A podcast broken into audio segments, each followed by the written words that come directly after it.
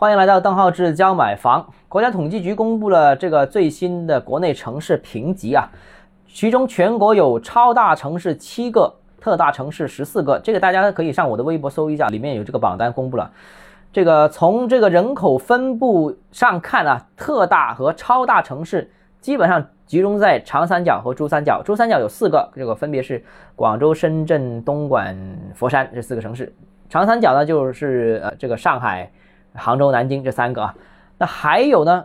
那其他这些大城市和特大型城市呢，就分别在全国各个区域中心型城市，呃，就东北也有啊，西北也有，西南也有啊。就像东北啊，沈阳啊、哈尔滨这些啊，啊，都是一些区域型的大城市。那我觉得更值得关注的是人口结构的问题，大家可以细看一下，呃，发到我这微博上面看一下这个人口结构、人口城市规模还有人口结构。从人口结构上面看呢，很明显，南方很年轻。北方城市老龄化成情况是比较突出的，甚至是老人家北方比南方多了接近一倍啊，很夸张啊。由于年龄结构的差异，长三角的后劲我感觉也没珠三角好啊。刚才我们说南北嘛，除了南北之外，我们单拎长三角和珠三角进行比较，珠三角也明显的比长三角要年轻很多。也就是说，这个广州、深圳这些城市远比这个上海、杭州这些城市要年轻啊。长三角这个三个特大型城市，上海、杭州，老龄化的比例都是比较高的。呃，六十五岁以上的每个城市都超过百分之十，上海就更厉害了。上海是全国老龄化最严重的城市，没有之一，是最严重的老老龄化的城市。上海啊，那那你可以想象啊，这老人家的这个消费能力啊，这个活力啊，这个赚钱的能力都是相对是偏弱一点的。那所以你可以想象到它的后劲啊。而珠三角呢？珠三角的深圳、东莞是全国老龄化程度最低的城市，也是年轻人最多的城市。这里面有两个概念，第一个就是六十五岁以上人口，这两个城市占比只有百分之五。然后还有年轻人，就是零到十四岁的这个小孩这个阶段，这两个城市也是非常多的，也是没有之一，也是全国最年轻和最少老人的城市。那你可想象它的这个活力啊，不单只是活力。这些城市未来若干年真的是长尺度，十年为计的这个尺度，这些城市对住房的需求肯定是很旺盛的。它还有大把的小孩，大把的年轻人，他们都需要买房，是不是？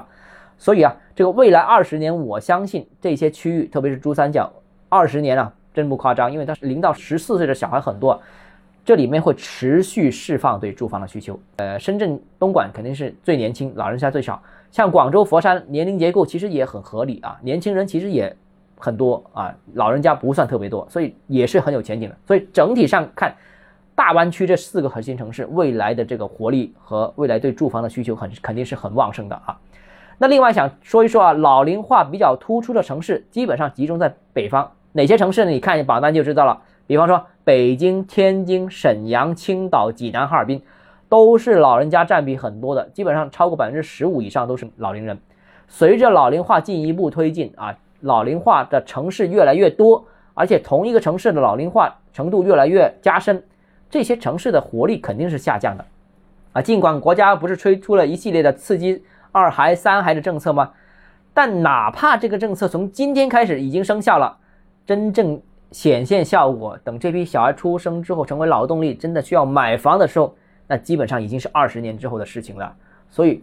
我个人认为，未来二十年中国经济南强北弱这个趋势是很难有根本性的改变的。人口结构已经决定了。还有比较有趣的统计，我跟大家分享一下。其实这个就是深圳啊，深圳呢，这个整个城市当中有城区，全国的都是有城区人口和全市人口。那城区人口和城市人口之间这个差，就是郊区了吧？你可以理解为郊区。深圳竟然有五万的郊区人口，我就想不明白，深圳这五万的郊区人口是什么人？深圳的郊区在哪里啊？我们一直说深圳是没有郊区的，但这个统计数据比较有趣啊，所以这个是第一个疑问。第二个就是超大城市和特大城市的分布啊，我们刚才已经谈到这个，广东是表现是非常抢眼，广东一个省份就有四个城市入选这个榜单，这个四个城市全部都集中在珠三角啊，所以珠三角未来潜力非常非常巨大。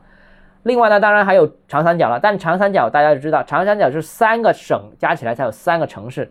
分别是上海、南京、杭州，整个长三角的经济规模虽然很庞大，但是它相对而言没珠三角那么聚焦。如果珠三角再把啊，这个特别行政区香港啊，这个人口密度很高的这个城市也算在内的话，那珠三角应该是全世界人口密度最多，也是最年轻、最有活力啊，经济增长速度最快的一个区域，所以绝对有理由从全球的视野上看好大湾区的经济，看好大湾区的发展，当然也看好大湾区的不动产市场。当然，我说的是大湾区核心城市啊，那些山旮旯的那些肇庆那些，我还是不看好的啊。好，今天节目到这里啊。如果你从跨城跨区全国视野布局不动产的话，有疑问想交流，欢迎私信我，或者添加我个人微信，邓浩志教买房六个字拼音首字母小写这个号，就是微信 d h e z j m f。我们明天见。